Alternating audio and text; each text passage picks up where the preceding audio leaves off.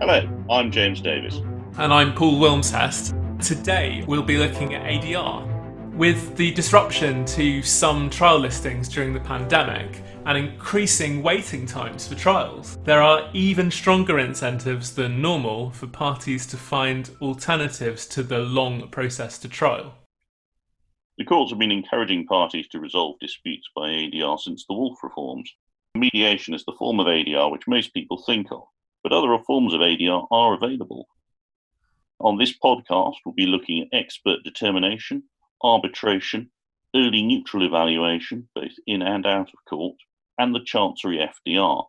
And even with mediation, there have been some recent developments in the area of compulsory ADR clauses.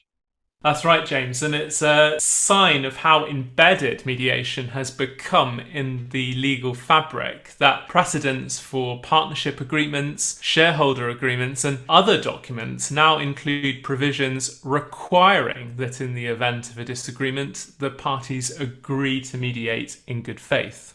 Paul, what's the attitude of the court been to these clauses? Because obviously mediation is always portrayed as a voluntary process.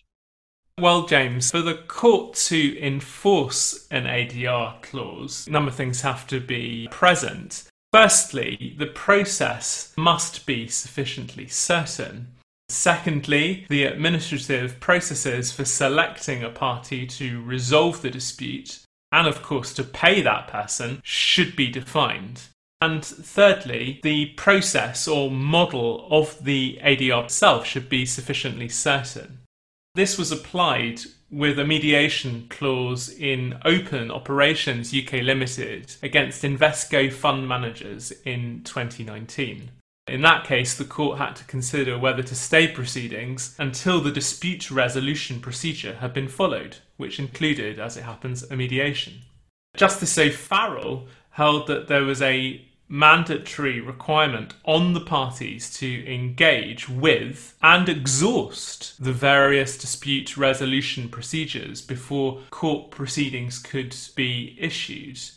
The words used in the clause were clear that the right to commence proceedings was subject to the failure of the dispute resolution procedure, including the mediation process. Although the parties had engaged, in that case with negotiations, the next step in the procedure was for them to mediate.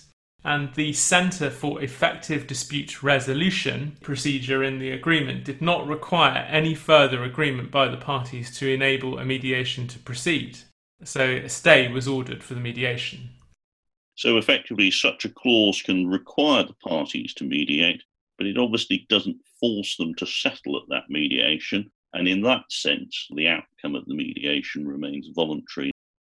At the other end of the ADR spectrum sits expert determination, where the parties are bound to accept the outcome of the process. There is a contractual agreement between the parties that a specified dispute will be resolved by a third party. That contract might be entered into before the dispute even arises or afterwards when everyone knows what it is they're actually arguing about.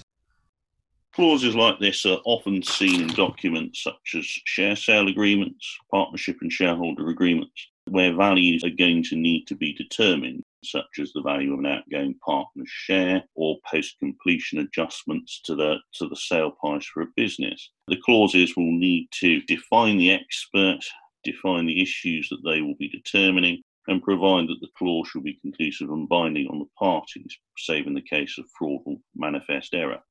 Such clauses can, in theory, extend to resolving matters of law or interpretation of the agreement, but Lord Neuberger in Barclays Bank Nylon Capital LLP made it clear that they would need to be expressly reserved to the expert. Otherwise, it's going to be a matter for the court because, of course, it becomes a question of contractual interpretation. And indeed, sometimes the first argument is whether the expert has, if you like, contractual jurisdiction to deal with the dispute at all.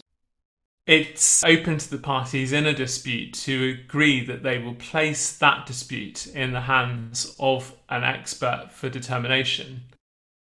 James, I mean, this is something that comes up very frequently in boundary disputes because it might be the case that you could get a land surveyor or a building surveyor to determine the boundary. The downside of that is that whatever that surveyor decides, the parties are stuck with it, whether or not, for example, the surveyor considered all the legal arguments that might be made, proprietary estoppel, adverse possession, and other things which really require a lawyer as opposed to a surveyor who's looking at measurements. And so it may well be that an expert does not, in fact, have the expertise to cover the entire question. And the parties will have to satisfy themselves that they're willing to live with that before they embark on that process. There are various grounds that can be raised when people want to challenge an expert determination that they've signed up to and they're not happy with. Courts are pretty hostile to that, but there is, of course, the manifest error material departure from instructions principles. They're very narrowly construed.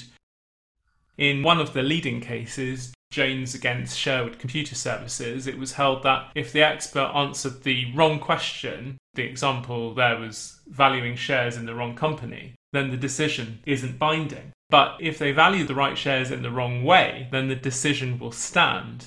James uh, was decided in 1989, and the courts have maintained, James, a consistent approach on this. And 20 years later, in the IIG capital case against uh, Van der Merwe, the Court of Appeal reasoned that a manifest error is one which is obvious or easily demonstrated without extensive investigation.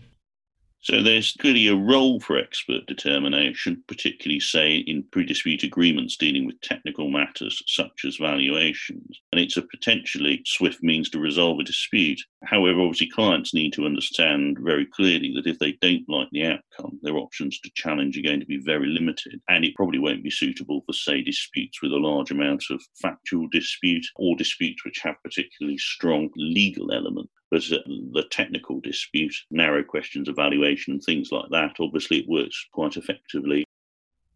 That's right, James. How could a land surveyor assess witness evidence relevant to, for example, adverse possession? They're simply not in a position to assess whether one side or the other is telling the truth about those things they are only in a position to assess those things which are within the sphere of their expertise. The danger is that if one appoints a expert in, in a particular thing, and certainly in land disputes, then they're going to focus on those areas of, that they that they feel comfortable in. But they will inevitably, when looking at it, be influenced by what people are telling them, and that's what would ordinarily be resolved by a judge. So, moving on, it's useful to talk a bit about arbitration because that's another type of dispute resolution process which can be built into documentation or adopted by parties once a dispute has arisen. And of course, the parties there appoint an independent third party to act as an arbitrator. Or sometimes in more complex international cases, you would have three arbitrators who sit as a tribunal. Now, once the arbitrator's been appointed and that process has been commenced, you find that the timetable and the way that the arbitrator approaches matters actually has quite a lot of similarity to court proceedings.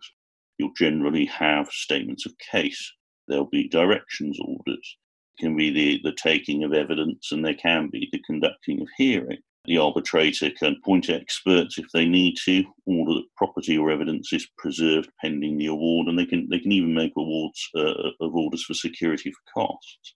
There's also a power to refer uh, a preliminary point of law to the court under Section 45 of the Arbitration Act now, if there's an arbitration clause already written into an agreement, then if one of the parties tries to bring freestanding proceedings rather than arbitration proceedings, the civil courts will usually stay those proceedings and direct that the parties proceed by way of arbitration.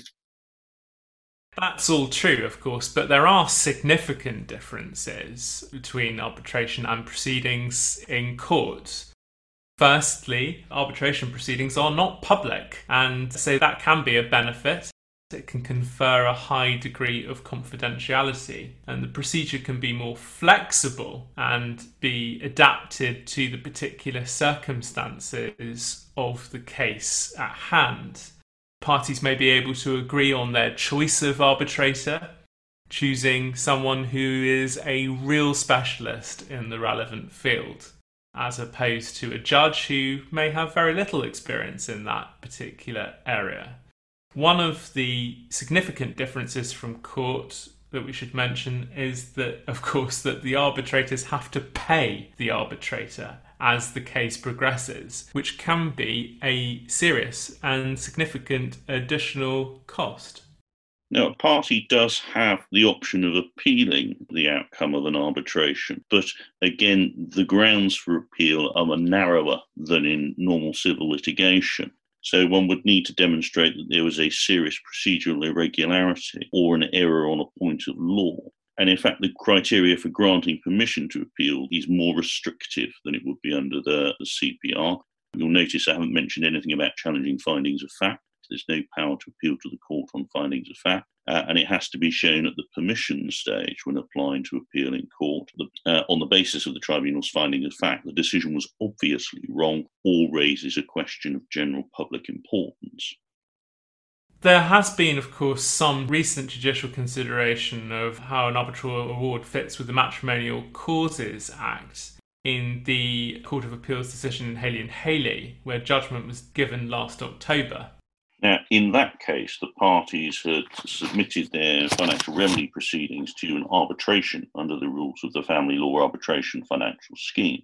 Now, the husband was unhappy with the award and he applied to the High Court for an order that the award should not be made final order of the court under Section 25 of the Matrimonial Causes Act. The judge in the High Court refused that application on the basis that the test to be satisfied on refusing to make an order under Section 25 was akin to that of challenging an arbitration award in court. In other words, it was very, very limited.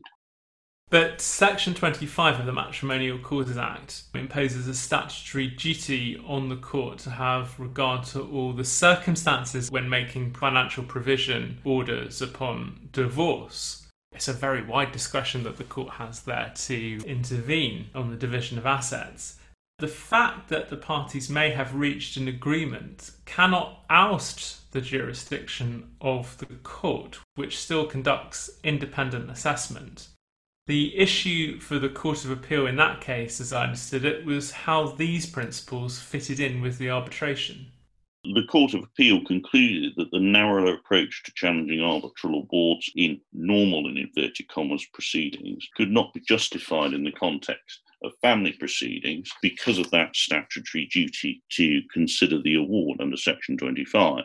It was for the party objecting to the award to put before the court reasons why they believed the, the order was unjust, and through the notice to show cause process under the, the family court rules for putting their objections before the court. It was then up to the court to conduct a triage or a review on the papers to take the view as to whether the, the objection to the award would pass a test similar to that uh, for permission to appeal, i.e., did it have a real prospect of success, rather than the narrower grounds under the Arbitration Act.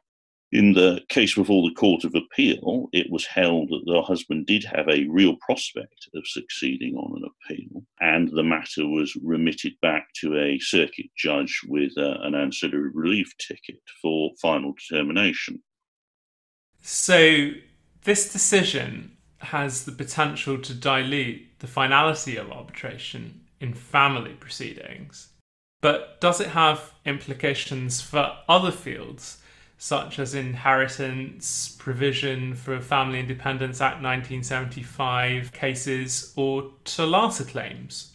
Well, strictly it shouldn't, as the focus of the Court of Appeal was very much on the specific jurisdiction and the duty of the court when making a final order under the Matrimonial Causes Act. Moving on to early neutral evaluation, or ENE, ENE is a simple concept which involves an independent party with relevant expertise expressing a non binding opinion about a dispute, might be the entire dispute or it might be a discrete element of it. Like mediation, early neutral valuation is intended to be without prejudice. But unlike mediation, where the mediator acts primarily as a facilitator between the parties and quite often won't express firm views on the underlying merits, the neutral will express an opinion based on the, the information provided by the parties. The parties can arrange early neutral evaluation privately outside any proceedings. But there is now also specific provision, as you know, James, in civil procedure rules, Rule 3.1.2m, for the court to order an early neutral evaluation. If the court does that, then directions will be given for a hearing, not more than half a day, and the judge conducting the hearing won't take any further role in the case if it continues. Some people may say that might be a way that people would rather cynically ensure that some judges don't hear the final trial. More broadly, in 2019, an issue came up in the case of Lomax and Lomax, and this was a uh, 1975 Act case whether a party could be ordered to participate in an early neutral evaluation or whether it was only available if both sides were willing. The Court of Appeal held there was nothing in the civil procedure rules to suggest that the court's power to order an early neutral evaluation was limited to cases where the parties consented now, whilst early neutral evaluation might be of limited value in, say, a factual dispute, where the case involves an issue of law or an issue such as construction of a document, then ENE can be very useful. I've been appointed as a neutral to give ENEs in cases with disputes over the meaning of clauses in share purchase agreements and to determine whether funds being held by a solicitor or being held on trust for one party or the other it allows somebody to express an authoritative view on the key issues in the case. And mediators will quite often say that the most difficult cases to mediate are those ones where there is a binary issue. Somebody is going to be right and somebody is going to be wrong, where both sides have very different and very fixed views of how that issue might develop at trial.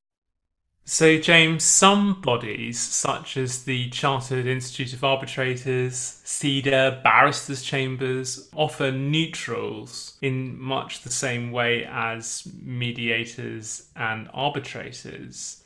An early neutral valuation is a simpler and much quicker process than proceeding to trial but of course, the parties won't be obliged to accept the outcome, and there is a risk that the early neutral valuation might make a compromise solution more difficult, as the party who's come out as the winner in the early neutral valuation may start taking a much more rigid line on settlement. But of course, the party who's come out the winner in the early neutral evaluation may also get a false sense of confidence about the strength of their case if a judge has formed a view after a half day hearing, when the reality is at a trial there would be a great many more factors to consider, a different judge, and potentially the complete opposite outcome. I think that's again one of the things that clients need to be quite clear on with ENEs is that is the view this judge has taken on this particular day. And I think the idea is, and certainly the ENEs that I've done, is you do give a reasoned decision. It's not just uh, saying you, you win, you lose, but there's no guarantee that you get the same decision at a trial. And in fact, if you've done any under the court rules, the only guarantee you've got is that the person who's expressed that decision definitely won't be the person dealing with the matter if it goes to trial. Now, the final court based ADR process we're going to look at is the Chancery FDR.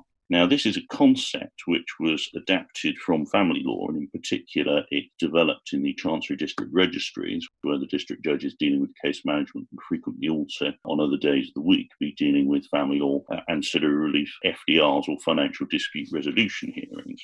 This is intended to be a more dynamic approach than the ENE, with the judge exercising both an evaluative, expressing opinions, and facilitative, helping the parties try and work towards a settlement role.